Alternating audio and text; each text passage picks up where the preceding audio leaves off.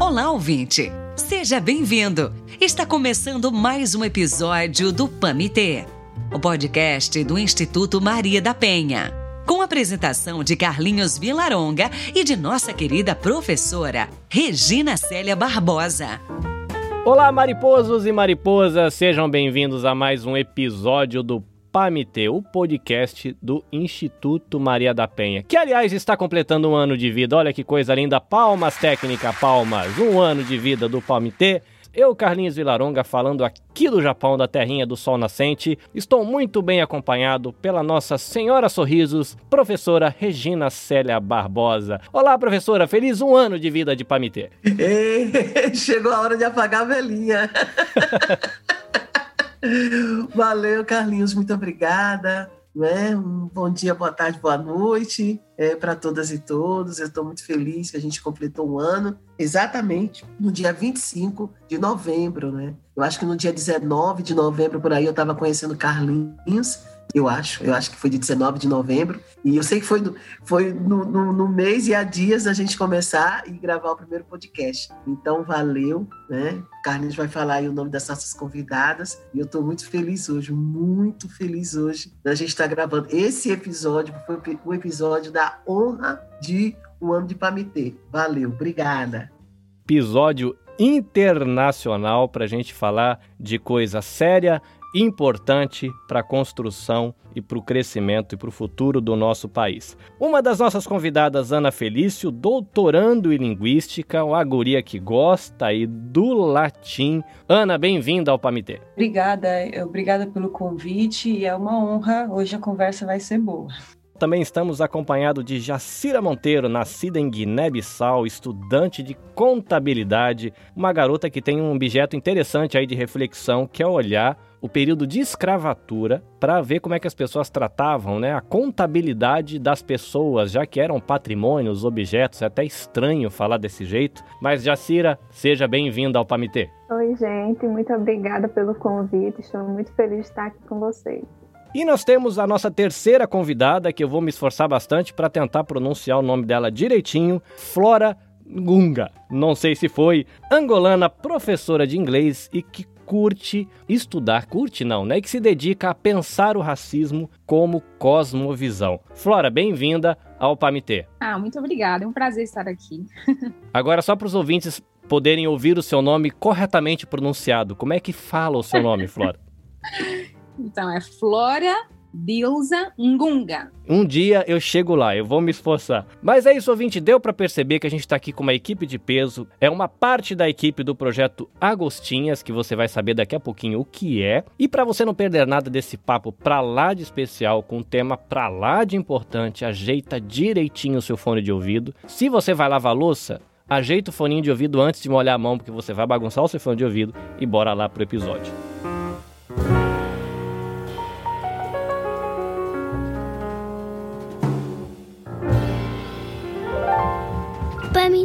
Podcast.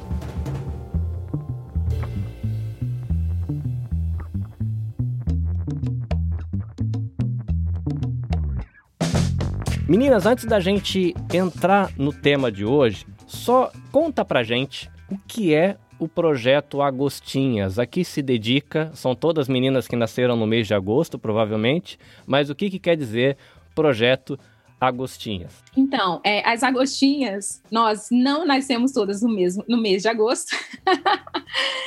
Na verdade, influenciados por Agostinho, Agostinho de Hipona. Agostinho de Hipona. Falei certo, meninas? Agostinho de Hipona. então, Agostinho de Hipona foi um teólogo africano que realmente impactou o mundo inteiro, né? Ele já não está entre nós, mas ele, é, o trabalho dele, né, os, as reflexões dele, a teologia dele impacta a nossa realidade até hoje, né? Então, quando, é, quando Deus nos uniu, né? Nós somos seis meninas, é, seis mulheres. Quando Deus nos uniu, a gente pensou assim, nossa, é, a gente vai criar um projeto, nós vamos falar sobre é, racismo, sobre a luz do evangelho. Por que não homenagear Augustinho de Pona, né, que era africano, né? Então, é, nós somos seis, seis mulheres, é, nós nos juntamos exatamente com esse objetivo de, de fomentar esse, é, é essa discussão no, é, com relação ao racismo, porque a gente sente assim que, na verdade, há muito tempo esse assunto vem sendo discutido. E a gente sente assim que existe uma certa gritaria, existe uma certa confusão, que às vezes a gente não consegue entender direito o que está acontecendo. E a gente queria ser parte dessa, dessa discussão, mas à luz do evangelho, né? Querendo saber querendo saber e acreditando que Deus tem algo a falar sobre isso. Né? Então, nós, seis mulheres, nós temos estudando é, vários, várias nuances, vários fatores, várias coisas que encontram esse tema. E é, e é interessante porque cada uma de nós, nós vivemos em lugares diferentes do Brasil. Então, são seis. Nós temos uma das nossas integrantes mora nos Estados Unidos. Né? Ela é brasileira, mas ela casou lá nos Estados Unidos e ela mora lá, Milena. Né? Então, nós somos seis mulheres que moramos em estados diferentes. Então, nós temos é, é, experiências diferentes. Né? Então, a gente sente cada estado de uma forma diferente. Então, quando a gente vai refletir essa questão do racismo, a gente tem uma certa um capital humano diferente. Né? Então, é, é basicamente o projeto Agostinho é, é exatamente isso. Então, mulheres, seis mulheres negras discutindo sobre o racismo à luz do Evangelho. Meninas, no dia 20 de novembro, a gente, não sei se pode dizer, comemorou que eu já ouvi gente que dizer que não é coisa que se comemora, é coisa que se relembra. Nós tivemos no Brasil o Dia da Consciência Negra. E do pouquinho que eu vi de live, de vídeos, de podcast, de reportagens, essa é uma data onde sempre tem um, um olhar para trás. Né? Eu vejo a galera sempre falando da história do povo negro no Brasil, da história do povo negro né, nessa conexão Europa-Brasil, África-Brasil. É, é sempre um olhar para o passado. Mas o que, o que me deixa curioso é de que a história do Brasil, seja a descoberta do Brasil, é, Brasil colônia, independência do Brasil, república, até a própria questão da escravidão, tráfico negreiro, depois a libertação, tudo isso já é contado nas escolas por aí todos os anos, todo mundo já sabe. É, Para que então a gente, como nação brasileira, gastar tempo, gastar energia, gastar dinheiro é, para ficar tentando criar oportunidade para que a população negra do Brasil faça de novo essa viagem para o passado para contar essa história de novo. Precisa disso? O que, que a, nação brasileira ganha é, da gente ter, é, gastar energia com isso? Qual é a opinião de vocês sobre isso? Precisa desse retorno? Não precisa? E aí? Quando a gente observa, né, como todas as coisas aconteceram, a gente observa que ainda há raízes da escravidão na sociedade brasileira. Então, quando a gente observa as questões de desigualdade, não vieram por acaso, né? É, existe um legado da escravidão aí. E é aí que a gente vê a importância da gente falar sobre essas questões. Eu estava lendo um livro da Djamila e ela fala que se a gente quer melhorar o índice de desenvolvimento humano de, uh, de uma cidade, de um país, a gente deve observar as pessoas pobres, né?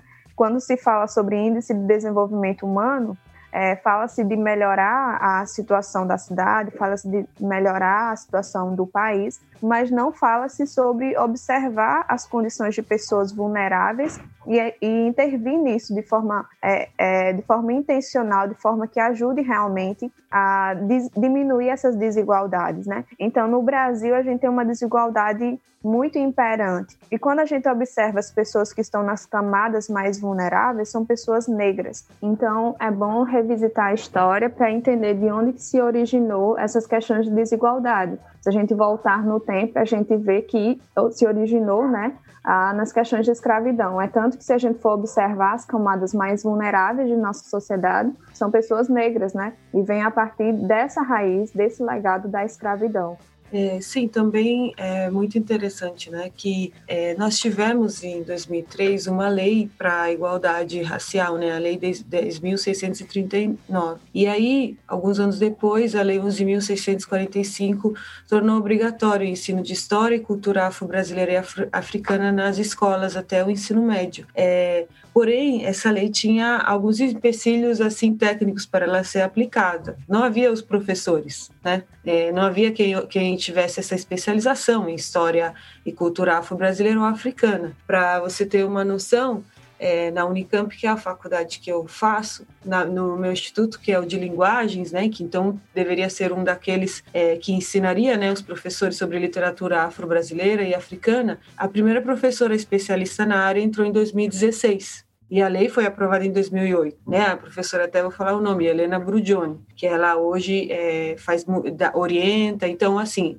hoje na Unicamp, que é uma das melhores universidades do Brasil, estão sendo formados ainda esses professores, eles não existiam antes. Então eu vejo que apesar de a gente ter tido leis aprovadas e, uh, como você mesmo falou, a história negra, a história da escravidão é a história do Brasil, mas a gente ainda não tem de maneira eficiente nas escolas esse ensino, né, é, de uma maneira bem é, mais técnica ou até mesmo que dê uma ênfase, né, a esse a essa a essa parte da nossa história. E se não temos nem os professores, então a gente imagina como que as crianças recebem esse ensinamento, né? Então eu vejo que é muito importante, é, não só do ponto de vista da educação formal, mas assim que haja realmente é, filmes, artes, intervenções artísticas, é, porque tudo isso mexe, né, com a consciência das pessoas e, e até mesmo com a, aquelas pessoas que, que talvez não, não não frequentaram uma escola que até falava desses temas, né? Assim, eu vejo que é totalmente importante e necessário falar e, e recontar muitas vezes a mesma história. Então, o que, que, eu, que, que eu acredito? Eu acredito assim que é, a história, ela, ela, o estudo da história é o, é o buscar é a busca pelo perguntar e responder boas perguntas. Né? Então, a história ela pode ser uma fonte de entendimento, de esclarecimento e de resolução. Né? Então, é, é, importante. Tipo, eu acredito que a história é um instrumento revelador de Deus e seu caráter. Né? Então, eu acredito que é, tem tudo a ver você realmente perguntar por, é, onde e quando as ações se passaram, né? É, por que o resultado e por que o desfecho importou tanto, né? Então, como isso pode ser re relevante para nós, né? Então, eu acredito que essa a busca é, de, de entender a história, porque toda toda cultura, por exemplo, né? Eu que tenho estudado sobre a cosmovisão, eu entendo que toda cultura ela tem uma história, ela tem um início, né? E a, no, e a nossa história ela nos constitui, né? Então, às vezes quando você vai falar com uma psicóloga, ela quer saber a sua história. Por quê? Porque a sua história te constitui. Ela constitui seus pensamentos, ela constitui a forma como você experimenta e, e lê esse mundo, né? Então, não tem como a gente fugir. Né? Então tudo tem uma gênese, tudo tem uma, tudo tem um início. Então nós agostinhas, por a gente tem esse, a gente tem essa, é, é, essa noção e a gente realmente estuda história, a gente não, não joga no lixo, né? Porque existem muitas pessoas que falam assim, ai, ah, já passou, né? Já passou. Eu me lembro, é, eu me lembro, tem uma, vou contar uma pequena história. Eu, eu sou professora de. É, existe um, um, uma base missionária que chama Base Avalanche aqui no Brasil. E ela fica lá no, no Espírito Santo. E eu lembro que um dia eu estava dando uma aula sobre racismo, né? E eu lembro que eu, eu tava contando alguns fatos, fatos negativos, né? Fatos tristes é, de racismo, da história. Aí uma menina levantou a mão e falou assim: Ai, que horror! Eu não quero ficar ouvindo isso, não. Sabe, deixa eu te falar uma coisa, Flora. No passado, Saci Pererê, as crianças tinham, me tinham medo do Saci Pererê. Hoje elas não têm mais, não, quer dizer que passou. Então, essas histórias de racismo passaram também. E eu penso, eu falei assim: Jesus tem poder, né? Será que. Eu achei, eu achei, ela ficou tão nervosa, né? Eu falei assim: olha, é, eu nunca vi, eu, não, eu não, não sabia dessa relação com o Saci Pererê, se realmente as pessoas têm medo ou não, né? Mas eu falei assim para ela que, é, não só do ponto de vista é, da minha espiritualidade, da, porque a gente entende que nós somos pecadores, primeiramente porque Adão pecou primeiro, e isso realmente reflete na minha realidade hoje. Mas sim, a história, ela afeta sim a nossa realidade, sim, né? E, e, e não é um problema a gente, a gente olhar para trás e para certas coisas negativas. Às vezes, olhando para trás, a gente olha, dá para a gente fazer diferente, né? Dá para a gente fazer diferente. Né? Então a gente olha para trás e a gente vê que a gente entende porque a gente chegou até aqui, mas a gente começa a ver novos caminhos, né? Então, é, não é algo negativo, eu vejo algo, eu vejo bem positivo isso.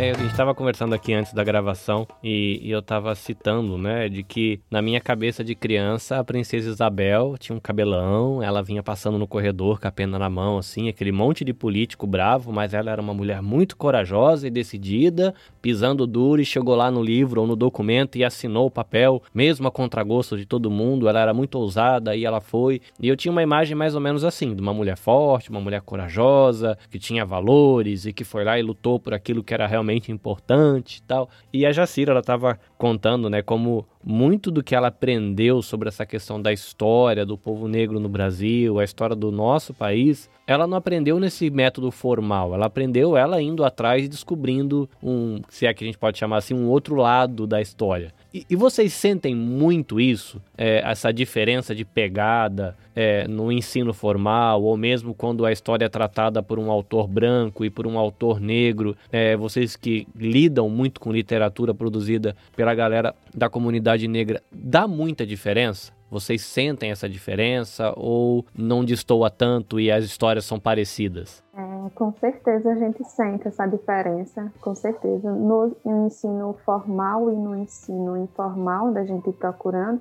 a gente consegue muito mais informação no informal, né? É, de, de fato como as coisas aconteceram. No formal, as pessoas vão forjar narrativas, né, de uma forma mais romantizada, de uma forma mais rápida. A gente não consegue entender os detalhes ah, com relação à abolição da escravatura, com relação a como a escravatura aconteceu. É, por exemplo, os negros serem retratados como mercadoria. Eu nunca aprendi na escola essas coisas, esses detalhes não são contados. A gente fala na escola se fala de uma forma muito geral né, que houve a escravidão no Brasil, que negros africanos foram trazidos, mas, por exemplo, detalhes como que no Oceano Atlântico, nesse período, era chamado como o Oceano da Morte, porque no período de tráfico, no período de trazer os africanos para cá, muitos acabavam morrendo por baixas condições de existência nesses navios, ah, e morriam várias pessoas mesmo, né? alguns se suicidavam também. Eu não sabia dessas informações, não me foi falado nas escolas, eu tive que aprender por mim mesma. E tem uma, tem uma frase do Laurentino que eu acho muito interessante, que ele fala no livro Escravidão, ele diz que é impossível entender o Brasil sem entender o período da escravidão. Então, existem muitas, muitas raízes ainda do legado da escravidão nos tempos atuais. Então, é, quando a gente vai observar os autores brancos e os autores negros, os autores negros eles vão partir a, de, de, uma, de, um, de um sentido mais aprofundado, digamos assim, para mostrar a história de fato como ocorreu. Infelizmente, a maioria dos autores brancos não são é, nesse sentido, né? Eles falam, eles pincelam de modo geral ah, e não dá para entender de modo detalhado como foi que as coisas aconteceram. A Ana ela estava comentando antes da gravação de que quando ela começou a olhar a história, ela percebeu que a história doía. E, e será que a galera branca, né, eu me incluo, porque eu sou um um branquela. É, será que o fato de não doer na gente, na hora da gente escrever história, faz com que a gente ignore algumas coisas da história? Ou será que é pelo fato de que a gente foi formado através de uma narrativa que ignorou isso de propósito? Pelo pouco que eu ouvi recentemente, muita coisa foi meio que varrida para debaixo do tapete de propósito. Vocês acham que essa questão de a história doer, poder, o povo negro sentir a história do povo negro do passado e um branco meio meio que não dói nada, porque afinal de contas eu sou branco. Isso influencia na, na obra, com a literatura que vocês têm acessado? É, vocês acham que isso tem algum tipo de conexão com, a, com tipo de narrativa, com tipo de olhar ou alguma coisa assim? Eu vejo que com certeza influencia, mas é, não consigo ver isso só como uma questão individual, tipo, esse autor decidiu por ele mesmo fazer isso e o outro escreveu aquilo. Realmente vem muito da formação, né, das ênfases que eram dadas na formação. É, algo que eu tenho percebido é, um tempo atrás, eu, eu fui ler um pouquinho alguns artigos sobre as questões eugênicas no Brasil no começo do século passado, tudo acontecendo debaixo do governo Vargas, né? E aí eu pensando assim, meu Deus, eu ouvi falar tantas coisas boas do Vargas, boas, né? Bom, depende do alinhamento político da pessoa hoje. Ela fala muito bem do Vargas. E, e aí eu penso assim, meu Deus, e, e hoje, quando você vê a, o tratamento dos eugenistas brasileiros, né, você percebe frases, coisas que eles escreviam nos boletins deles, que são exatamente o que as pessoas falam hoje sem nem perceber. Nós somos todos misturados, a miscigenação traz uma raça mais forte, é, porque tira os defeitos. E, tipo assim, é, a gente pensa, como que uma pessoa hoje, em, em 2020, fala isso assim, numa conversa normal, tentando, assim, trazer o ponto dela, o que ela acha sobre racismo. Mas aquilo ali os eugenistas estavam escrevendo nos boletins deles. Sendo que, com certeza, a pessoa de hoje não lê os boletins eugenistas. Então, eu vejo que, que nasceu assim, veio como mesmo uma narrativa, poderia até se chamar de ideologia, que ela, ela foi tanto é, formadora desses pensadores e formou a, a, a, quase que uma, uma espécie de consciência né, da, do brasileiro normal, médio, e, e então é, todo um contexto em que se é inserido é, tentar apagar essas raízes africanas é, do Brasil é, foi algo intencional, né? Além das questões pessoais, é, eu vejo que tem muitas coisas que também elas foram criadas todas num contexto específico.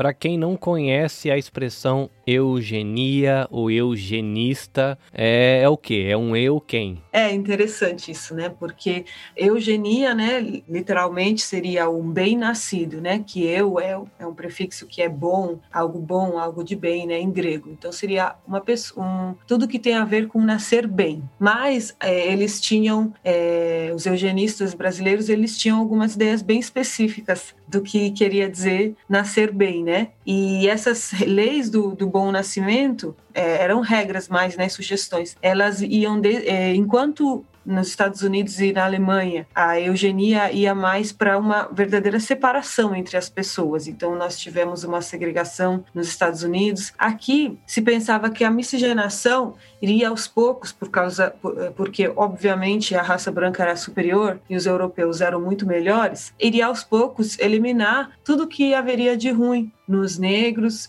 ou até mesmo nos índios. Então, é, é o, a, a, ciência, entre aspas, né, que eles estavam fazendo era essa. E essa era, essas eram as teorias. E havia muitas, muitas teorias bem complicadas assim sobre essa boa nascença, como que deveria e, e existiam alguns exames até é, é, pré-natal entre aspas para mostrar para ver com quem você deveria casar era bem complexa a situação. Eu achei interessante a pergunta porque eu acho que racismo, quando a gente fala sobre racismo, é exatamente isso. É exatamente essa naturalização da condição subalterna do negro na sociedade. Então, é observar para a história da escravidão e não ter sensibilidade com tudo o que os negros africanos passaram, é as pessoas não estudarem, por exemplo, a história da África antes da colonização. Quer dizer, aquelas pessoas elas não viviam em escravidão lá, elas viviam em suas sociedades, em suas comunidades, em suas aldeias de forma normal. E aí, de repente, chegaram algumas pessoas que escravizaram essas pessoas de forma impositória, de uma forma bastante dura. Então, quando a gente observa essa história, é uma história muito difícil, é uma história que a gente deve realmente se envolver de forma emocional, né? Porque é algo é muito, muito, muito conturbado, né? Mas as pessoas naturalizam isso. Então, a naturalização da escravidão, a naturalização e insensibilidade com a condição do negro faz com que o racismo de fato impere porque as pessoas não observam essas relações e como as coisas na estrutura da sociedade funcionam e há essa insensibilidade. Então, quando se fala sobre promover algumas atitudes práticas para reduzir essas desigualdades, é, faz sentido as pessoas não pensarem de forma é, mais contingente. Por quê? Porque elas estão insensíveis para a condição das pessoas negras, tanto no passado quanto no presente. Então, eu acho que é exatamente esse o problema: a insensibilização e a naturalização dessa condição subalterna. Eu quero só é, aproveitar a, a oportunidade da que a Ana colocou e Jacira também. É, e eu me lembrei que tem um artigo, um artigo bem interessante do Vanderlei Sebastião de Souza e do Ricardo Ventura Santos, ambos são da Fundação Oswaldo Cruz, lá do Rio de Janeiro, E eles lançaram um artigo fazendo uma avaliação sobre o Congresso Universal de Raças. Né? Esse Congresso Universal de Raças, ele aconteceu em Londres em 1911. E foi tão interessante que meninas, esse momento que as meninas começaram a falar, eu quero tomar liberdade para ler aqui só um pequeno trecho para justificar essa história e para colocar também aqui que essa questão da miscigenação, essa questão do embranquecimento, não foi uma coisa do senso comum, uma pessoa que pensou, sabe, de pequenas culturas, de pequenas famílias. Uh, não foi. Isso, isso fez parte de um projeto, um projeto é, de, de Estado, né? um projeto de Estado que tinha como base a avaliação é, desses, desses homens, né? desses cientistas, que tinham médicos, biólogos, né? É, haviam pessoas da área de antropologia e esse congresso ele reuniu especialistas à época do mundo inteiro principalmente dos países onde a, a, a, o modelo é, escravocrata, né, é, sob a, a égide da, da história da, da colonização, eram fortes. Então, eu vou ler aqui bem rapidamente, que diz assim: a indicação para a realização do Congresso foi feita durante a segunda Conferência de Haia, realizada em 1907, e fazia parte de um esforço internacional em prol da pacificação das diversas nações do mundo. Um dos principais entusiastas do evento foi Felix Edler, historiador e filósofo alemão de origem judaica, que havia dedicado boa parte de sua trajetória intelectual à divulgação dos ideais humanistas e pacifistas. Outra figura importante da promoção do Congresso foi o sociólogo Gustavo Spiller, que, financiado pela Sociedade de Cultura Ética, movimento fortemente ligado ao pensamento humanista moderno, trabalhou durante dois anos na organização e divulgação do evento. De acordo com a circular encaminhada pelos organizadores do Congresso, o objetivo da, da reunião era discutir, à luz da ciência, observe, e da consciência moderna as relações gerais existentes entre os povos do Ocidente e do Oriente, entre os assim chamados brancos os povos de cor, com a intenção de encorajá-los a um amplo entendimento com os mais amigáveis sentimentos e a mais saudável cooperação. Aos participantes era solicitado, inclusive, que mantivessem em seus espíritos e espíritos aspiados está este objetivo, lembrando que o Congresso tinha ao mesmo tempo propósitos científicos e humanitários. Nessa mesma circular, em uma referência indireta ao colonialismo, os organizadores lembravam que a origem do Congresso estava ligada aos sentimentos raciais e sociais que aproximavam e afastavam os diferentes povos, sobretudo nos últimos anos, quando aumentara significativamente o comércio de materiais e outras riquezas entre as diferentes raças humanas. Na prática, o que estava em questão eram os conflitos raciais em diversas partes do mundo e a própria sobrevivência do sistema colonialista, que na passagem do século XIX para XX chegara ao auge, envolvendo especialmente países da Europa e suas colônias nos continentes afri africano e asiático. Bom, gente, ve veja a estrutura e você vai buscar justamente na ciência um respaldo para colocar esse programa, esse projeto adiante. Então, no final aqui a gente vai ver que quando eles, come eles começaram a discutir, debateram bastante. E no final projetaram 100 anos, projetaram para o Brasil. Em 100 anos, a população brasileira seria de maioria branca. Então, uhum. esse artigo aqui, inclusive, ele é de 2011. E ele resgata, porque não é, o senso comum não chegou a, a, a compreender, nem lembrava disso, mas ele resgata para a comunidade científica que havia esse projeto e que 2011 seriam os 100 anos e, e, e, aí nós veríamos, né? Os governos veriam se em 2011 nossa população, que era o que eles projetavam, era de maioria branca. O artigo fala aqui que essa ideia era também para é, melhorar, veja só, melhorar a capacidade cognitiva e o desempenho laboral das pessoas. Então, para um país ser desenvolvido, era necessário passar pelo canal étnico na perspectiva da miscigenação, né, o embranquecimento, que eles vão falar depois aqui, que era o processo de embranquecimento viesse a melhorar a qualidade intelectual das pessoas, viesse a melhorar a, a, a qualidade de sentimento das pessoas com relação ao labor, com relação à ciência, com relação à intelectualidade. E aí nós não seríamos pessoas melhores, porque na miscigenação nós iríamos pegar os melhores, o que é de melhor nos brancos. Né?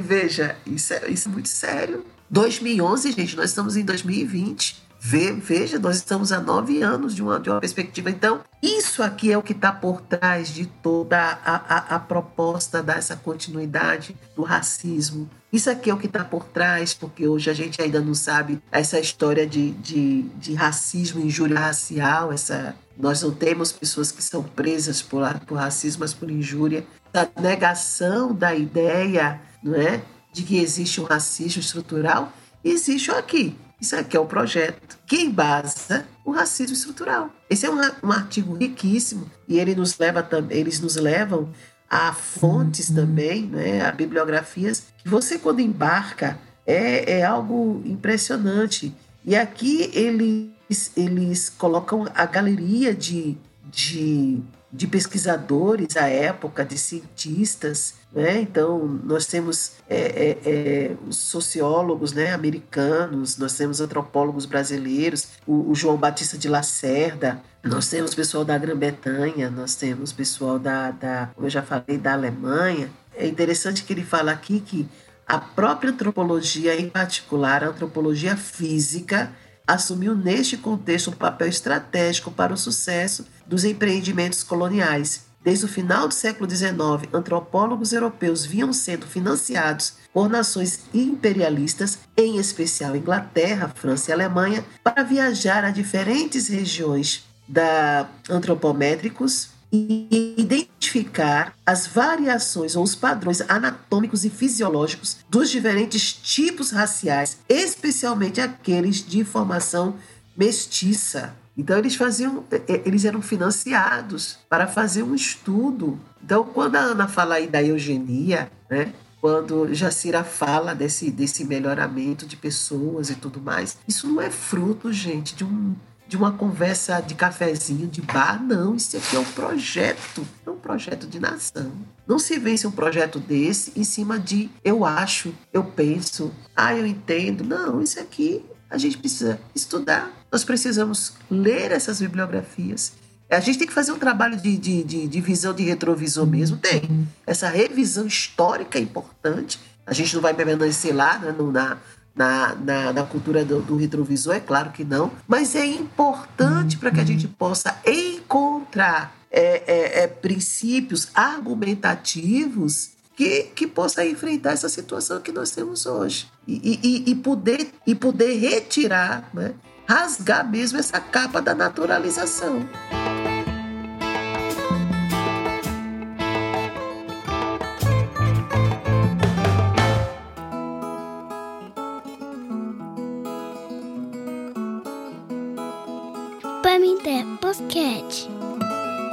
Olhar para a história, é, a gente falou também aí, olhando para a história de eugenia, de miscigenação. A professora Regina leu um, um texto do, da tal da conferência esquisita lá que o povo queria deixar todo mundo branco no Brasil. Do pouco que eu vi sobre a história do nosso país nesse último ano, andando aqui com o Pamitê e olhando um pouquinho algumas coisas, é, o povo negro, depois que foi liberto da escravidão, é, não tinha acesso à escola, era não tinha como trabalhar, não tinha onde morar, não tinha, era uma situação complicada, toda uma política, né? E é como a professora Regina falou, né? Era um, um o plano de uma nação todo esquisito, mas o tempo andou. É, as coisas estão, me parece, um pouco diferentes de como eram logo a, nas primeiras décadas, logo após a libertação dos escravos. Dá para a gente dizer de que a gente caminhou no sentido de teve algum progresso nesse assunto, no sentido de um país melhor, que acolha a comunidade negra também? Sim ou não? Teve progresso? Se teve, quais desafios a gente ainda tem? E aí eu vou colocar um tema a mais, porque é, é Carlinhos aqui é, com quatro mulheres. É, quando a gente pensa nesses desafios que possam ter aí para a comunidade negra, o fato de ser brasileira, no caso aí vocês não temos uma, uma jovem de Guiné-Bissau, outra jovem de Angola, mas que vivem na comunidade brasileira, ser mulher negra no Brasil é um desafio a mais? Veja, Carlinhos, não, não dá para falar assim Pronto, é, falamos do Congresso, aí é, passou e tal, e a história passou. Por quê? O que nós vivemos hoje é exatamente uma conta que ainda não foi paga. E quando eu falo de uma conta que não foi paga, não tem nada a ver com vingança, não tem nada a ver com evide. Tem a ver exatamente com uma ideia de um, um Estado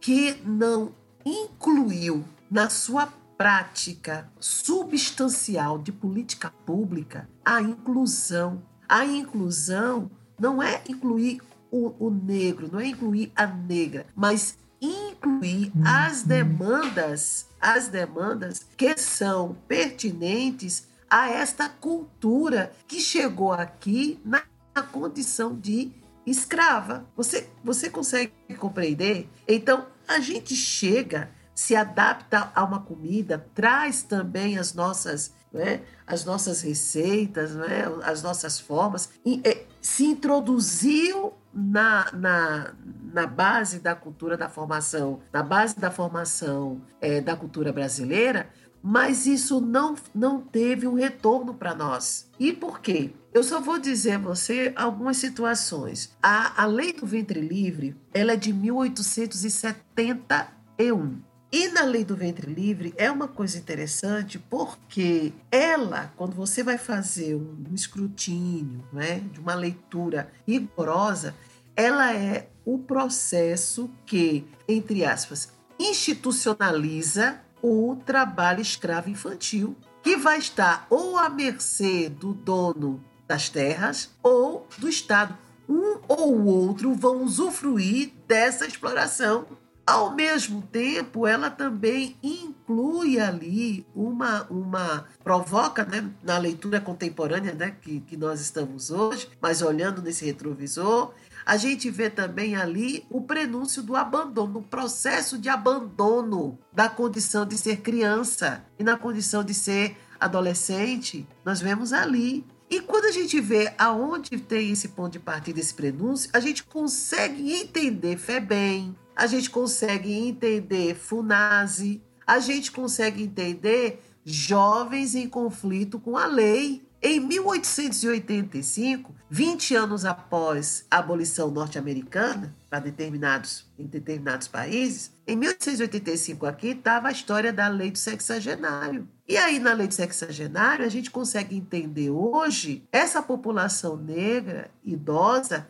as suas demandas, porque tanto a questão da criança como do idoso, eles foram abandonados e não havia absolutamente, sabe que sabe que é nada, nada de política, absolutamente nada.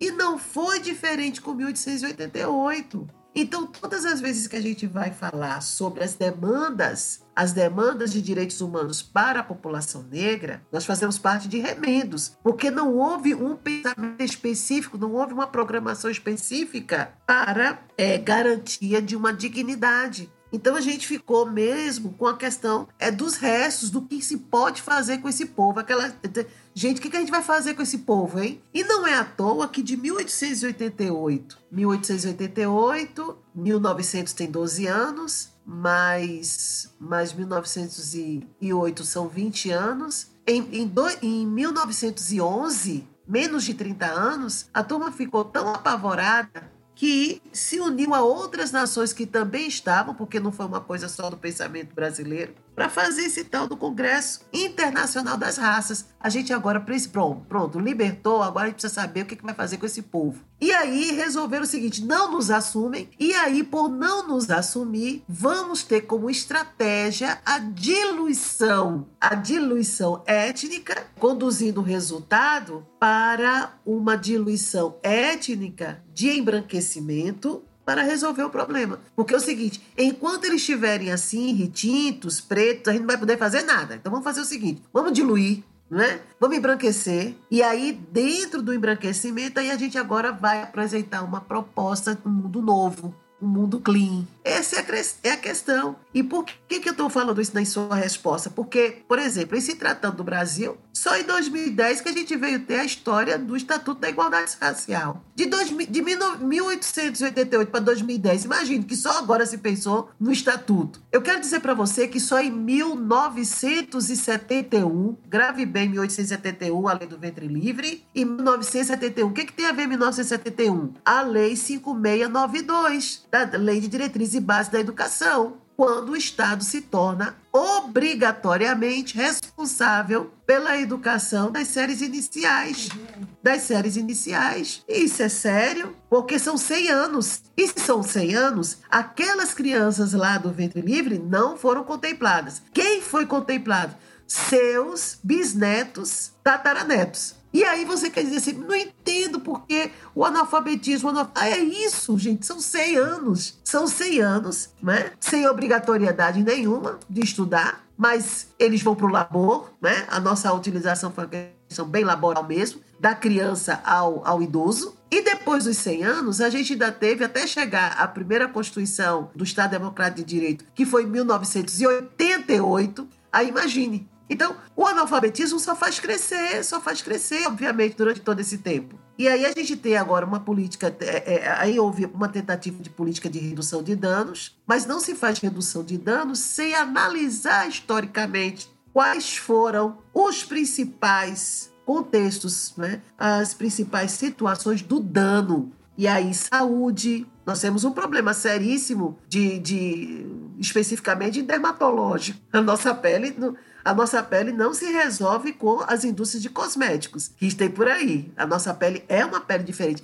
e nós temos falta de especialistas em dermatologia negra. Nós temos um problema seríssimo, não é, com relação à análise, por exemplo, oftalmológica, né, da oftalmologia. Muitos de nós que, na, que, que usamos óculos, muitas vezes é, é, a gente é visto, do, a gente está numa régua, a gente está numa régua de padrão uma régua, uma régua padrão de, de problemas né, de, de visão que, que, que não foi estudado ainda, né, não foi é, é, cuidado sobre isso. Nós temos um problema sério de habitação, um problema sério é, é, de mercado de trabalho. Então, assim, houve avanço, houve avanço, mas a gente precisa também analisar o que é avanço. O que, é, o que significa ter o avanço para esta, esta, essa questão específica?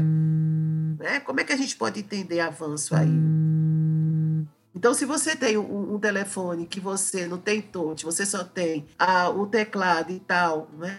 E você depois a pessoa te dá um iPhone, aí poxa, que avanço. Entretanto, esse avanço que está no objeto, muitas vezes ele precisa de um processo de compreensão, de operacionalização, para eu poder ter habilidade de sair de uma situação para outra. E não nos foi dado, não, não, nos foi dado essa, essa oportunidade.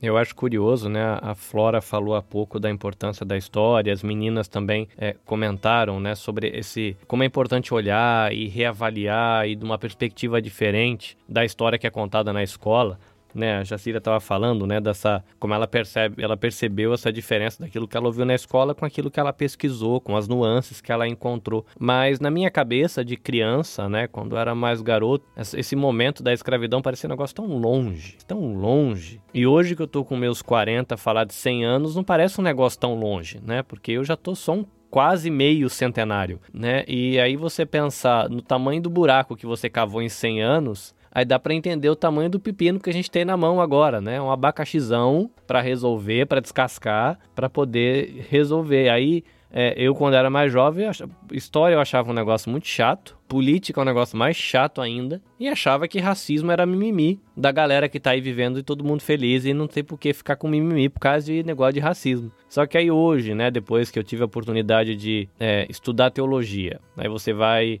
ver a história do povo que professa a fé cristã. Às vezes tem um negócio que aconteceu lá no século 7 que a gente tem confusão dentro das igrejas hoje por causa desse negócio que aconteceu lá no século 7. Aí você vê como é que esse negócio de história tem impacto na vida da gente, né? Às vezes aquilo que você faz na sua vivência religiosa numa igreja, sei lá, no, eu, né, no interior de São Paulo, agora no Japão, tem a ver com um negócio que foi discutido lá no século VI. Aí fala, caramba, como é que aquele negócio que esses caras estavam lá, não sei na onde, no mundo lá discutindo, tem a ver comigo, né? E aí se a gente pega o Brasil, né, com esses pepinos em relação à maneira que foi conduzida, né, a libertação da galera que foi feita escrava, né? Porque ninguém nasceu escravo no sentido de não é ontológico, né, o negócio, né? Foi feito escravo. É, dá para entender o pepino que a gente tem hoje para resolver com uma nação que tá, não sei, são quantos milhões de, de habitantes no Brasil? 210 é, milhões, não sei quanto tamanho, bilhões, exato, não sei quanto que exato, é o tamanho do Brasil hoje. Exato, exato. E ainda tem aquela questão que a gente precisa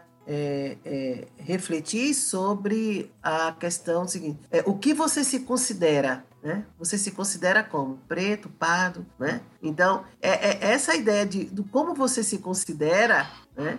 É uma pergunta que para mim é tão impactante porque essa forma de, de você responder, que é só um X ou um pontinho, né? ou, ou você clica lá um Enter, como você se considera, te força a ver, a, a, a, rever a sua identidade histórica. E ao mesmo tempo, a forma como você lida com as questões sociais atuais, as pressões que você sofre. Infelizmente, na nossa cultura, entre nós, nós competimos usando colorismo. Ah, eu também não sou tão preta, eu também não sou tão, eu também não sou tão assim. Eu também não, percebe? E aí é absurdo você ouvir, nossa, ela é uma preta de traços finos. Isso é complicadíssimo. Tem gente que ama, nossa, que, que legal. Mas para quem conhece a história, para quem conhece, é complicadíssimo a pessoa dizer para você que você é uma preta de traços finos. E não é. E, do, e, se você dizer, não, mas é traço fino assim, a forma como você conversa, sua calma, tudo isso porque você está entendendo que naturalmente eu seria uma pessoa grosseira, rude, primitiva, né? Então, quando você fala, ela é uma preta de traços finos, então você está falando de nariz, está falando de boca. E você, infelizmente, tem gente que acaba na história da cor da alma. Ainda há quem diga que nós somos, né? Se você é uma pessoa muito legal, muito gente boa, muito simpática, você é uma pessoa, sabe, alegre e tal, aí a pessoa, nossa, ela é uma pessoa maravilhosa. Aquilo ali é uma, uma negra de alma branca, rapaz. Aquilo ali é uma negra de alma branca, percebe? E tem gente assim que, como como não, não, conhece, ou então para não entrar em rota de colisão, para o pessoal não dizer que é mimimi, aceita isso de boa, se sente extremamente acolhido, confortável e vida que segue.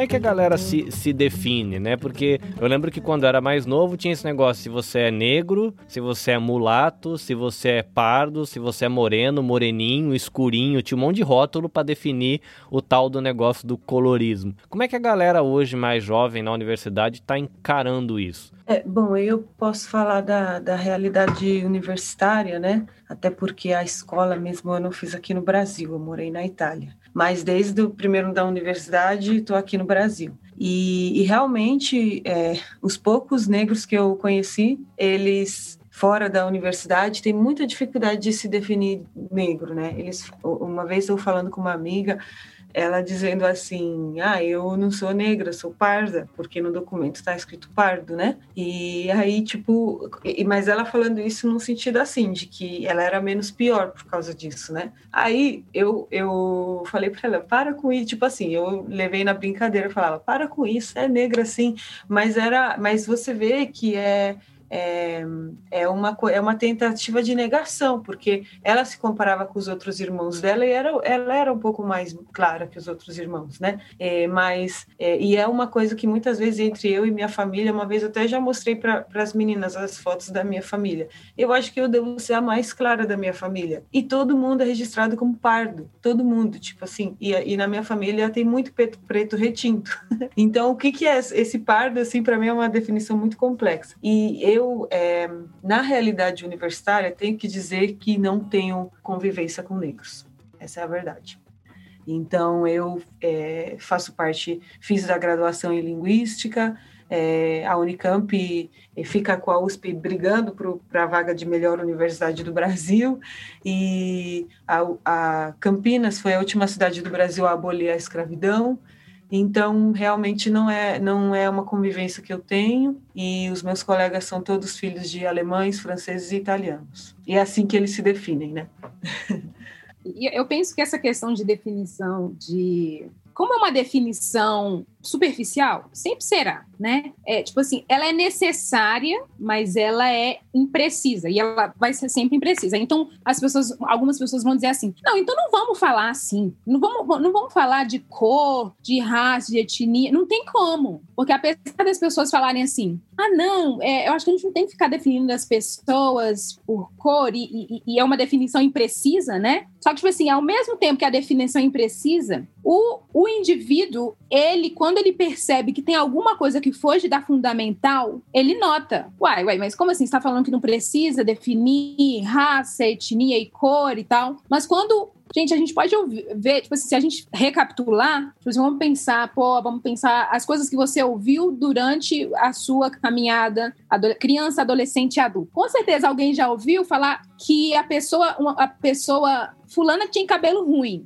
E geralmente é uma frase que é utilizada para caracterizar um cabelo crespo, um cabelo mais anelado, que é uma característica é, não caucasiana, não é uma característica que você vai ver em pessoas brancas. E aí, a, a, será que a gente também não ouviu as pessoas falando: nossa, esse nariz, você tem um pé na África? Porque esse nariz, mesmo se a pessoa não for retinta, né? Esse nariz de negro, até mesmo quando você. Um dia alguém, uma amiga me mandou, porque no Instagram tem vários perfis de, de, cirurgi, de cirurgiões plásticos. E aí tem um, tem um perfil onde tem uma foto. É, a minha amiga me mandou nesse perfil, tinha uma foto do nariz negroide. Então, o, o, o profissional estava explicando como é que ele faz a cirurgia no nariz negroide né? Então, tipo assim, você não vai, você não vai ver eles colocando uma foto de uma pessoa caucasiana com o nariz que a gente entende que seria um nariz fino. Eles vão falar assim, vamos fazer a cirurgia no nariz fino. Não, porque o caminho é, é um só. É só um, é, o caminho tem só um lado, tipo assim, só uma direção. É o nariz negroide que vai fazer plástico para ficar como o nariz caucasiano. É o nariz que, sei lá, é, que eles chamam de chapoca ou whatever, que eles vão, vão fazer a cirurgia para eles ficar mais próximo da nossa fundamental, porque a fundamental é branca. É o nariz, com, é, é uma pessoa com um tom de pele mais clara, com os traços que eles entendem que seriam os traços finos, e a textura do cabelo é, é,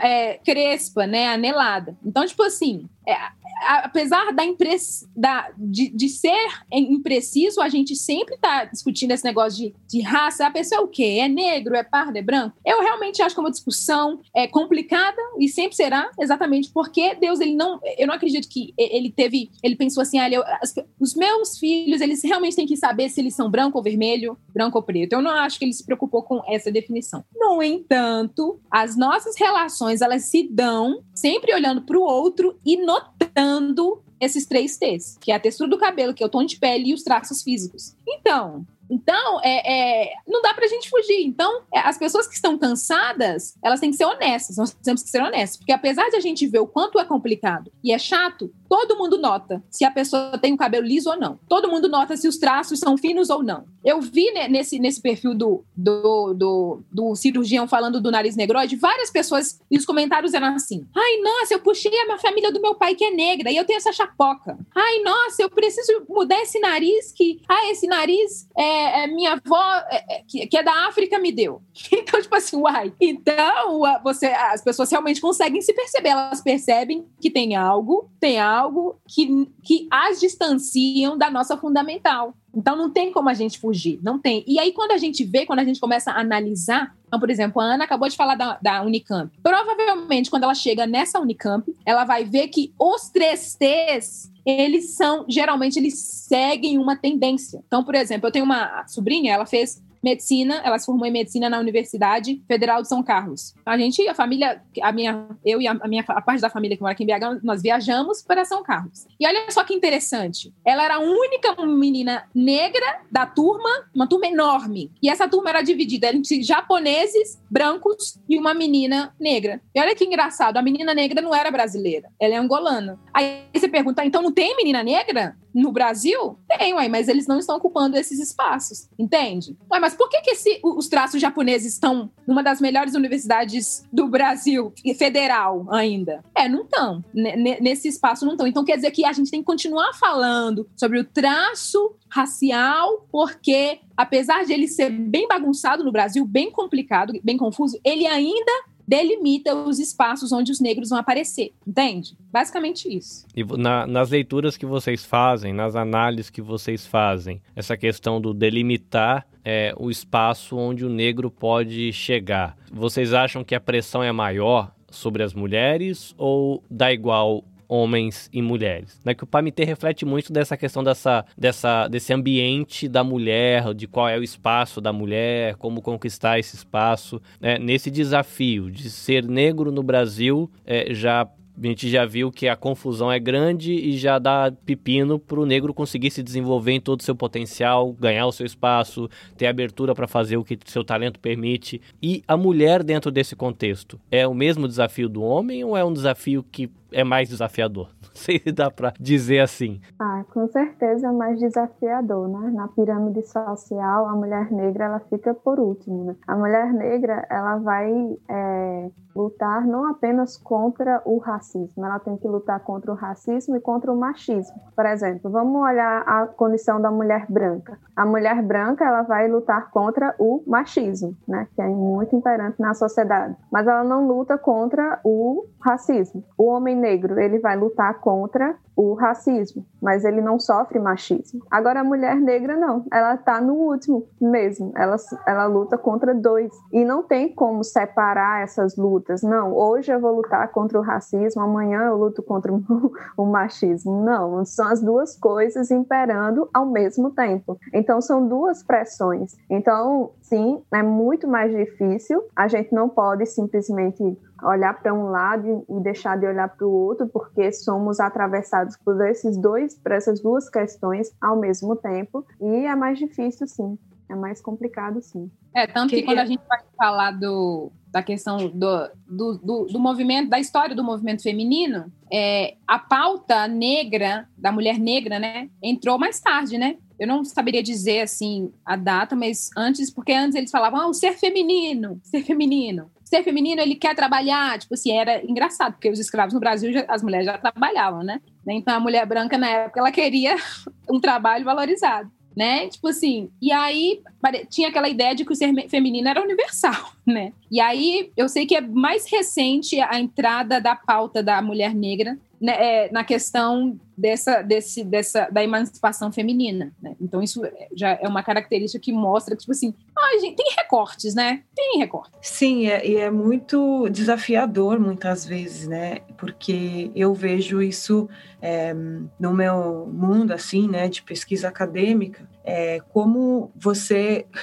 Agora eu estou no doutorado, e mais, quanto mais você avança, digamos, na carreira acadêmica, menos mulheres você encontra, né? E quem dirá negras. E então é, é muito é, desafiador mesmo, porque, é, por exemplo, eu sou uma mulher casada e, e aí, graça, é, logicamente que o meu marido é o meu maior apoiador nessa minha empreitada acadêmica, mas isso não é comum, né? Ano passado eu fiz uma viagem à Itália por causa do meu mestrado, fui numa universidade, Universidade de Pisa, e passei um tempo lá. E aí todo mundo ficava chocado quando via que eu era casada. Todo mundo falava assim: "Nossa, seu marido deixou você vir aqui?". E assim, não eram pessoas de idade que falavam isso, os meus colegas da minha idade, de 25, 26 anos, ficavam chocados porque eles não é, hoje não é, não é possível ver essa possibilidade de uma mulher casada que ela tem uma uma determinada determinado tipo de carreira e, e eu percebia quando eu porque por exemplo é,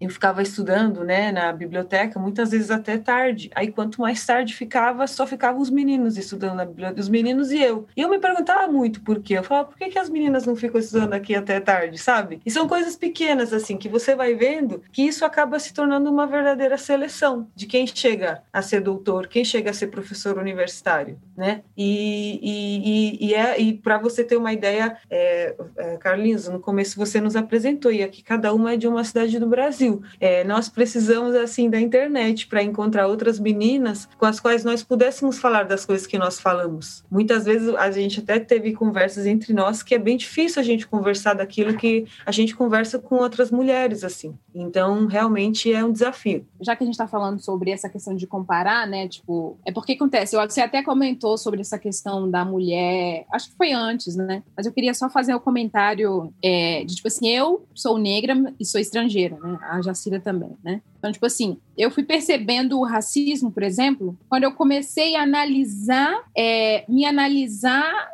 aqui no Brasil e analisar a forma como as pessoas me tratavam e, e as perguntas que elas faziam. Então, é, elas, assim, desde que eu comecei a perceber, as pessoas sempre fala, fala, fala, faziam o certo, o, o, o, o, elogio era assim: ai, nossa, o seu pai, nossa, é, fez com que todos os, é, os filhos estudassem, nossa, aqui o negro no Brasil não gosta disso, assim, ele não quer trabalhar. E eu falei assim, gente, como é que a pessoa, ela acha que isso é um elogio? Né, mas eu ouvi muito isso, né? Aí sempre, sempre falavam, nossa, mas sua família é diferente, sabe? Ai, se o negro tivesse a cabeça que seu pai teve, sabe? E aí eu vi assim que, tipo, então foi, foi, foi me comparando e comparando o negro e as, e as coisas que as pessoas falavam, falavam para mim, que eu fui começando a entender que, tipo, o negro no Brasil era visto de uma forma diferente, né? E aí, só o fato de eu ver a minha sobrinha que formou num espaço onde não tinha nenhuma negra. Então eu comecei a pensar, não, será que então não tem negro no Brasil? Então é aqui um país branco, assim, sabe? Aqui, sei lá, talvez seja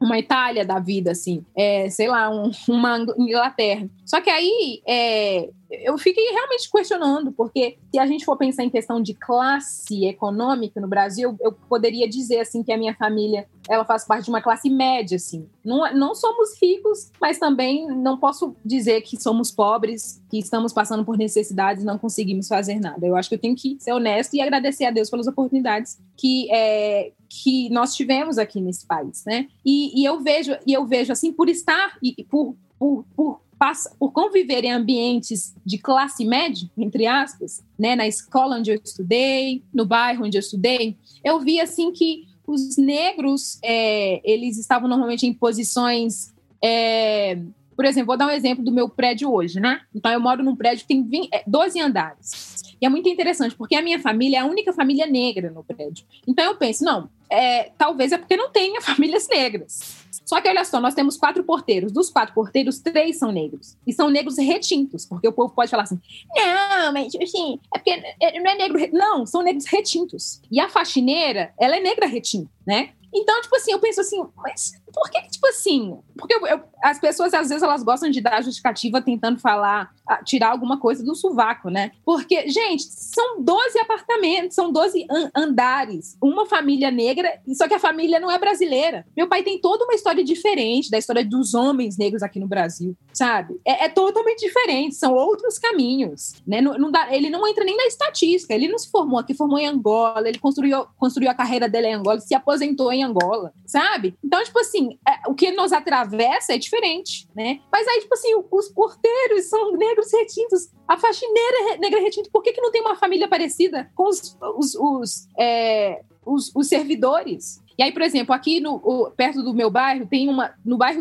no bairro do lado tem uma favela. E aí, tipo assim, aí, aí eu, eu trabalho numa empresa que é bem pertinho aqui da minha casa, né? E ela tá entre essa favela e, e o meu bairro. Tipo assim, tem, meio que tem, tem, tem uma rua aqui que desce e eu posso passar pela, por essa comunidade, né? E aí quando eu desço, aí tem um metrô assim, aí tem a comunidade. E aí é muito interessante que eu vou andando e começo vendo pessoas que se parecem comigo. Uai, uai, gente, por que, elas querem, escolheram morar só aqui e não estão morando lá no meu prédio de classe média? Então, tipo assim, você começa a ver que tem uma organização e tal. E, e, tipo assim, então a gente pode generalizar assim que o preto no Brasil ele é pobre. Porque muitas vezes meus amigos viravam para mim e falavam assim: não, você não é pobre. Assim, mas eu nem sou brasileira, filho. Você não pode me colocar na estatística, não. Aí, aí, aí, é, é, aí os meus amigos, eles têm, a, têm a, muitas vezes, agora eles pararam, mas muitas vezes tinham uma tendência para tentar justificar o, o, que não era justificável, sabe? Então, eu, eu como eu sendo angolano, essa é a minha, a, a minha avaliação, né? Que, é, que eu sempre sou a diferente. Até muitos dos meus amigos falam assim: Nossa, eu tenho certeza que você lá em Angola, você é princesa. E eu falei assim, mas princesa por quê? Porque as coisas que eu tenho, os meus amigos também têm. Eu fico pensando, então você é príncipe aqui no Brasil?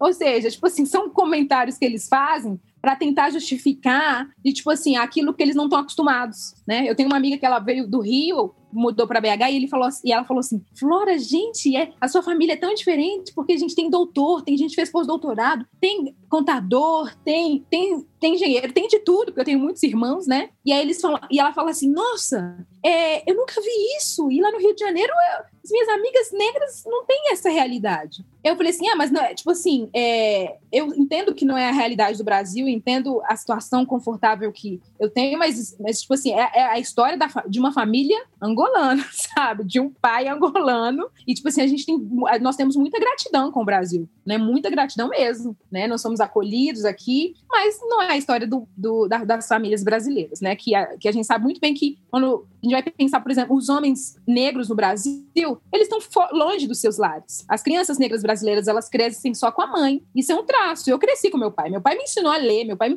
ensinou a fazer conta. Meu pai ia nas, nas reuniões da, da minha escola. Mas será que isso é realidade da, do, do, das crianças brasileiras? Né? De, eu, de, eu, de, de eu ter todo esse. É, de eu estar dentro de uma conjuntura na qual tem um pai presente, um pai que estudou? Não é a realidade. Então, isso já me tira da estatística. E isso torna as coisas mais tristes.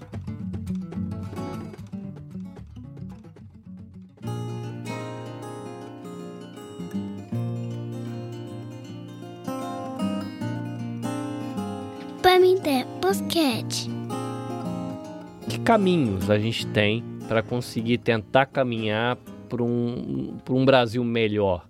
Eu acho que no Brasil a gente está enfrentando um fenômeno interessante nesses últimos tempos, falando de jovens, da nova, das, das pessoas mais novas, é que as pessoas estão se conectando muito com política.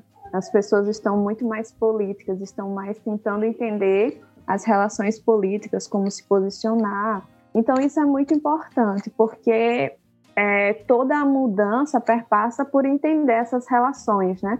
E as pessoas antes não, não se interessando com relação a essas questões fazia com que o sistema imperasse sem nenhum incômodo. Mas eu, eu percebo, pelo menos, que as pessoas estão se atentando melhor. Então, assim, é, eu acho que a gente tem pequenos avanços, sim, com relação a esse tema. Ah, eu lembro que era muito difícil quando eu cheguei aqui no Brasil ver pessoas da minha cor na televisão. Eu lembro que para é, um pente, a gente tem um pente específico para o cabelo crespo, né? Se a gente utilizar o, o pente daqui, o, o, o que é fininho, quebra o nosso cabelo, né? Porque o nosso cabelo é de outra forma. E para a gente utilizar o, um pente específico, a gente pedia em Guiné-Bissau para poder vir para cá. E agora, aqui no Brasil, está tendo esse pente específico, que é o pente garfo, né? Que é um pente com, com um aspecto um pouco maior. A, a gente consegue ver, por exemplo, nas questões de estética, é,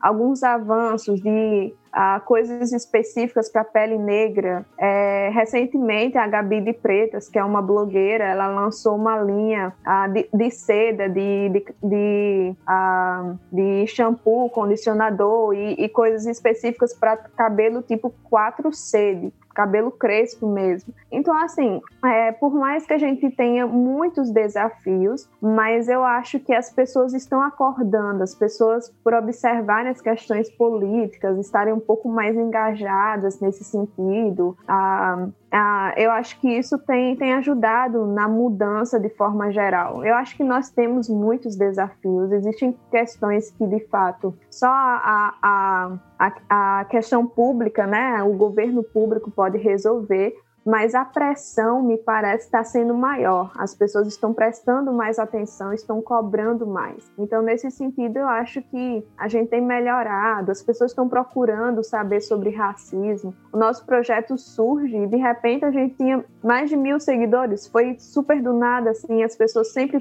perguntando, as pessoas interessadas. A gente percebe que as pessoas estão acordando. Eu acho que começa assim: as pessoas interessadas, as pessoas acordando, porque assim a gente faz barulho e assim a gente vai ser ouvido. Sim, e, e nesse sentido a internet está sendo muito, muito boa a nosso favor, né? Muitas vezes hoje se fala muito de aspectos, às vezes negativos e alienantes que a internet pode ter, as redes sociais, é, porém a gente também não pode desprezar tudo aquilo que ela permite de possibilidades, porque a gente pode falar com pessoas que estão distantes, é, mas às vezes até mesmo uma conversa, eu acho interessante como às vezes, às vezes uma conversa pessoal sobre o assunto pode se tornar tensa e pode ser muito emocional, mas às vezes dá para mandar um vídeo, sabe? E aí começa a conversa com outro tom, depois de algumas informações, depois de. Então eu vejo que é, com certeza a internet ela ela está nos ajudando, até mesmo em questões de informações, né? Mas eu encontro ainda esse desafio de conversar sobre isso com as pessoas que estão ao meu lado, que estão próximas de mim, né? E aí para isso é, eu eu, a, gente,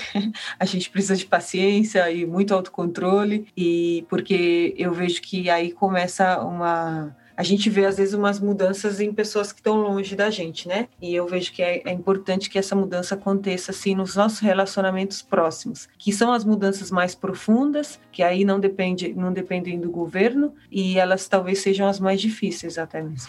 É, eu, como eu estou estudando Cosmovisão, eu sempre penso assim que se, se, se a gente chegou até aqui é porque teve uma pedagogia muito forte, né, que foi construída, né? E eu não consigo pensar em algo diferente. Eu realmente acredito que é, que a gente vai precisar de forma pedagógica começar a programar os nossos pensamentos, né?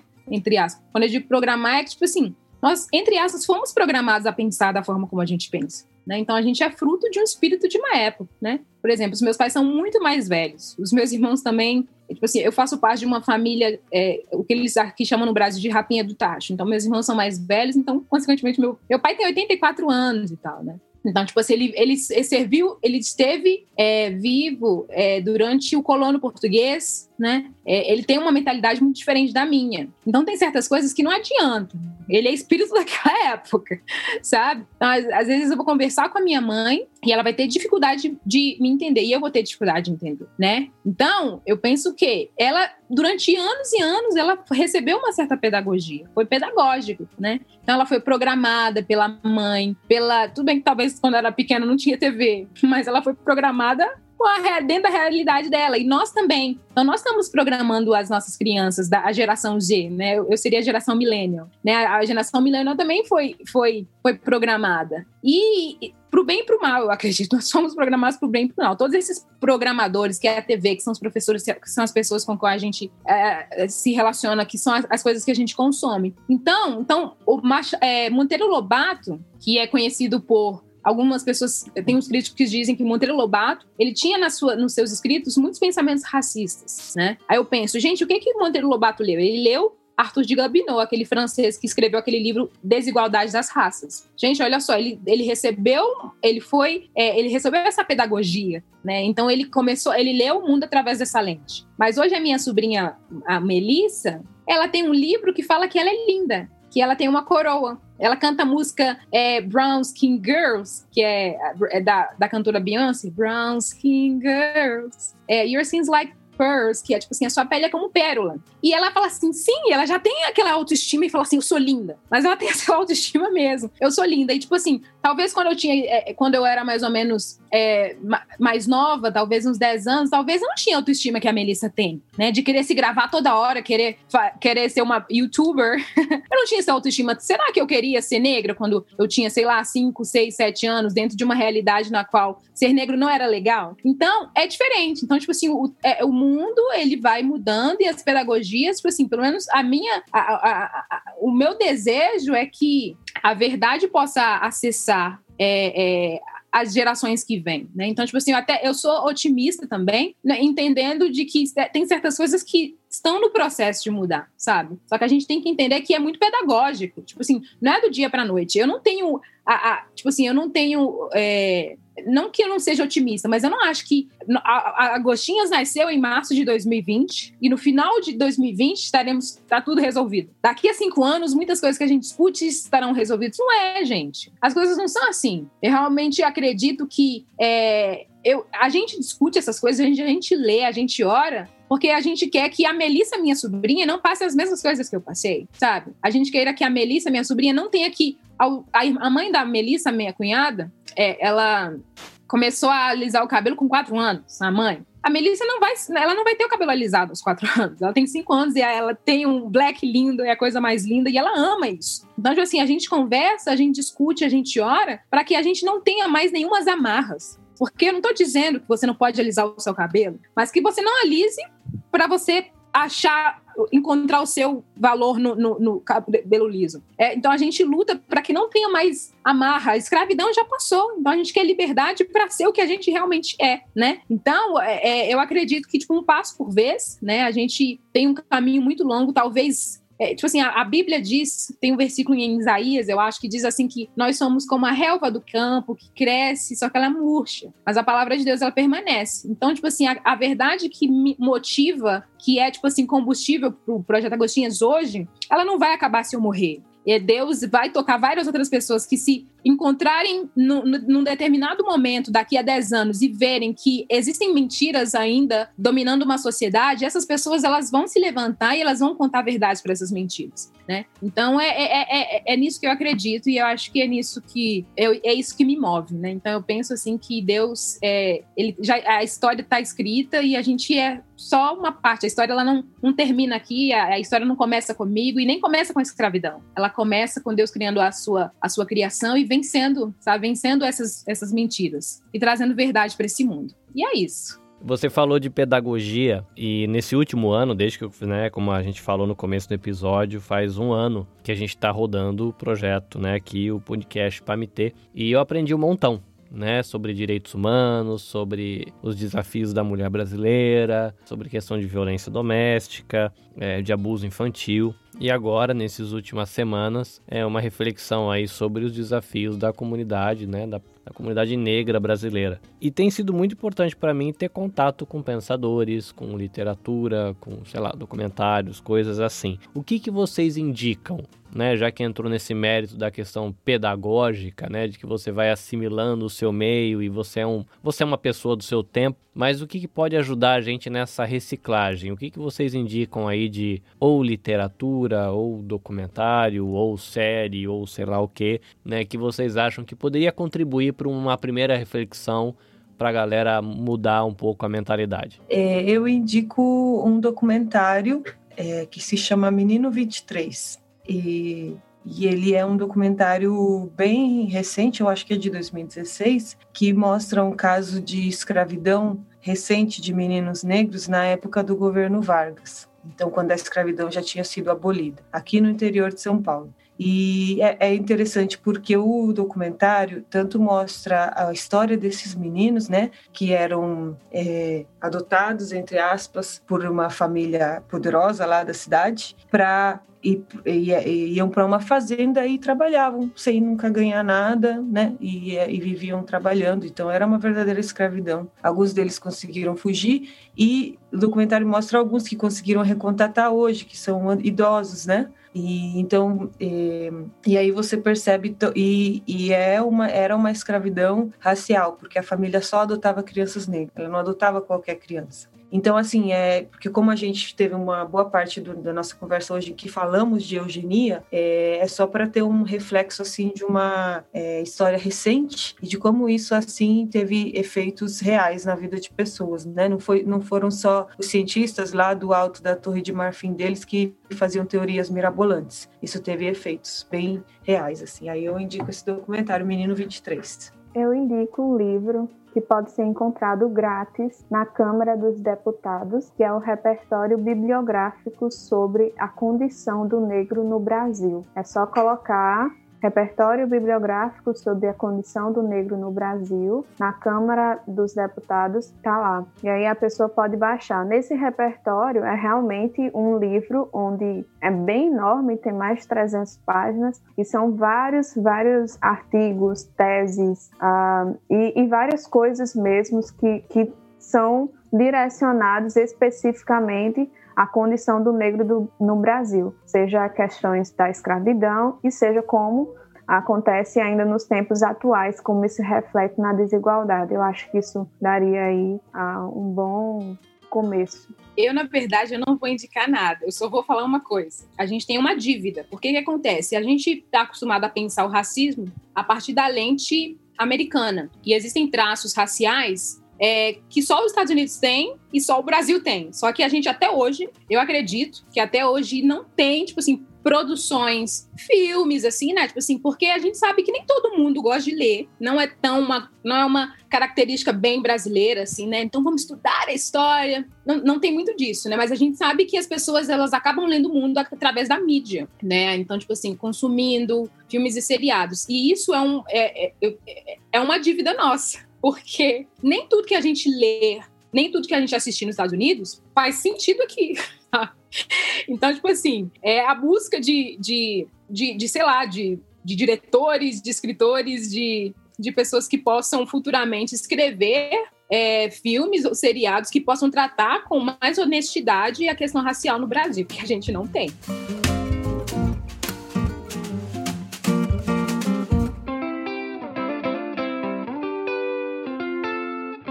Pamité Podcast o povo quiser encontrar vocês, seja via projeto, seja via canais pessoais, de repente que vocês tenham blog, perfil, é, como o povo encontra vocês para ter acesso às reflexões que estão sendo aí compartilhadas pelo projeto Agostinhas? Então, nas redes sociais, Instagram, YouTube, Twitter, é, você encontra a gente, é, Projeto Agostinhas, só procurar realmente Projeto Agostinhas. A gente tem uma lista de transmissão no Telegram também, que dá para fazer uma pesquisa fácil, racismo e fé. E aí você encontra e lá a gente divulga não só o material das Agostinhas, mas outras coisas que a gente possa encontrar. A gente tem a, gente tem a prioridade lá no canal do Telegram de colocar tudo em português, né? E porque é uma coisa que, como a Flora falou, está precisando. Então tudo que a gente acha em português a gente manda por lá. Bom, eu quero agradecer, gente, a, a você, Carlinhos, a você, Ana, a você, Jacira, a você, Flora foi uma conversa extremamente produtiva para nós. Infelizmente, nós estamos passando por um período extremamente grave no que se refere aos valores, né? Não, não só aqui no Brasil, mas a gente, pelo que a gente viu nos Estados Unidos, né? Isso é é uma questão global, não só sobre a questão racial, mas sobre as questões também ambientais. Há uma crise de valores não é, que foram provocadas pela ultradireita, é, pelos fundamentalismos. Não é, e, e esse fundamentalismo ele tem gerado não é, graves distorções nas relações humanas né, por, trazendo a questão da religião, trazendo a questão étnica, trazendo a questão ambiental como pauta de conflitos fortes né, entre Estado e sociedade, entre cada um de nós. É, e essa ultradireita, né, esses fundamentalismos, eles, na verdade, enraizam, tentam enra enraizar uma concepção ideológica negacionista. E aí, nessa perspectiva, a gente precisa né, afirmar que o racismo estrutural ele existe sim. Nós estamos aí com o caso de uma, de uma mulher que foi eleita prefeita de Bauru, uma, uma jornalista, uma mulher preta e que está sofrendo ataques diuturnos de racismo. Ataques onde a palavra a palavra favelada, a palavra senzala, a palavra é, macaca, são palavras que estão nos textos dessas pessoas que estão é, é, questionando, né, que não estão a, querendo aceitar que na administração de uma cidade como Bauru, uma cidade de São Paulo, esteja uma mulher preta, uma mulher competente, uma mulher profissional, onde essa mulher, inclusive, é chamada de, de, de, de escrava, né, de ex-escravas. Então, gente, o racismo estrutural ele existe. E a ultradireita, o bom da ultradireita foi isso que ela revelou aquilo que muitas vezes nós ocultávamos. A gente dizia que o nosso país era um país, é um país miscigenado e por ser miscigenado, logo não é racista, muito pelo contrário. Existe uma falsa democracia racial no país, existe realmente essa institucionalização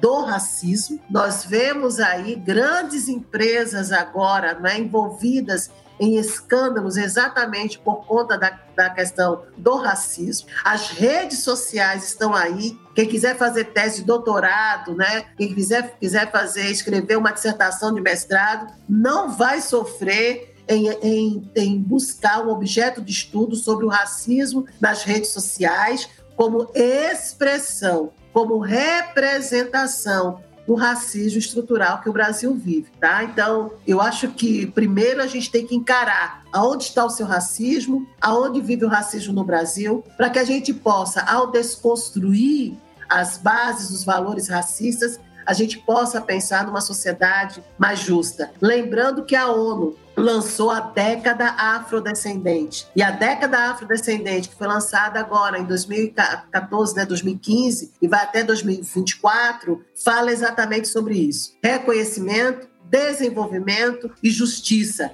entre na página da ONU, procure ler esse documento, que é um documento que provoca uma reflexão sobre todas as nações que usaram o período né, escravocrata como período de fomento econômico, como um período de é, fortalecimento político. Também procurem pesquisar sobre a questão do Congresso, como eu falei com vocês aqui, eu falei para vocês o Congresso em 1911, que foi um congresso que aconteceu em Londres, sobre o Congresso das Raças, onde de onde vem o projeto de embranquecimento, de branqueamento no Brasil e de todas as nações em que tiveram no seu colonialismo um modelo escravocrata de trabalho, de mão, de, de, de, da mão de obra, né, de economia, né, de economia, entre outros. E aí eu quero agradecer, né, agradecer é, a cada um de vocês. Deixo aqui como recomendação o livro Quarto de Despejo, acho que muita gente já leu, mas eu vou deixar aqui né, esse livro, Quarto de Despejo, de Maria Carolina de Jesus, que é uma, é, um, é uma obra fantástica de uma mulher preta é, é, excepcional e que se tornou escritora e que tem seis obras clássicas para a gente estudar né, a questão do racismo. O site que eu recomendo a vocês é o Geledês, é um site que trabalha a questão da comunidade da população preta, né? Um site muito conhecido, mas é um site que muito criterioso, que apresenta pesquisas muito sérias, tem profissionais seríssimos é, da comunidade preta que trabalha nas ciências humanas, nas ciências exatas, falando um pouco, né, sobre a realidade, né, das pessoas pretas no Brasil e no mundo. Eu quero também deixar para vocês uma um pensamento, né, de uma ativista que eu amo, conheço e, e admiro demais não é, as, as, suas obras, a sua história, que é Harriet Tubman, uma preta norte-americana que viveu no período não é, da escravidão nos Estados Unidos, que, que foi a abolição em 1865, e ela se tornou uma ativista de direitos humanos né, na libertação dos escravos norte-americanos. Ela é conhecida como a Moisés dos, norte dos negros norte-americanos. E a Harriet Tubman tem uma história belíssima, belíssima. Inclusive, é, teve uma narrativa né, é minha aqui pelo PAMITê, pelo nosso podcast, né, sobre a questão da Hayat. E a Hayat dizia o seguinte: dizem que eu libertei mais de mil escravos. Eu poderia ter liberto muito mais se eles tivessem a consciência de que eram pessoas escravizadas. E aí é, é a minha mensagem que eu trago para vocês sobre a questão da consciência. Né? A gente pode, para a gente poder libertar uma pessoa que está em situação de escravidão, seja ela qual, for, qual, qual for, né? seja ela qual for, da, da violência doméstica ou de sujeição, né? de humilhação, é necessário que ela tenha consciência né? de que ela está escrava, que ela está cativa daquela situação. Mas se nós não temos consciência, se a pessoa não tem consciência, nós queremos ter a oportunidade de apresentar, apresentar formas, dar dicas de como você perceber essa escravidão, certo, gente? Então, muito obrigada e até a próxima com o nosso Pamitê. Obrigada, Carlinhos. Obrigada, Ana, Jacira e Flora. Até mais, todos vocês que ouvem o nosso podcast e que muito nos honram. Beijo, pessoal. É isso, ouvinte. Foi bom ter a sua companhia por aqui. Mas eu quero, antes de me despedir, lembrar você de que o Pamitê está disponível no Spotify, está disponível no Deezer, Google Podcasts, Apple Podcasts e já está também na Amazon Music. Se você quiser saber mais sobre o Instituto Maria da Penha, institutomariadapenha.org.br, Instituto Maria da Penha no Instagram, Instituto Maria da Penha no Facebook. O Pamitê também está com uma página no Facebook. Tem um pessoal que não gosta muito de agregadores de podcast e prefere acompanhar pelo Facebook. Então fique ligado lá no Facebook, você vai ficar sabendo de todas as nossas postagens. É isso, Carlinhos Vilaronga falando aqui de pertinho do Monte Fuji. Esperamos você no próximo episódio. Até a próxima. Sayonara.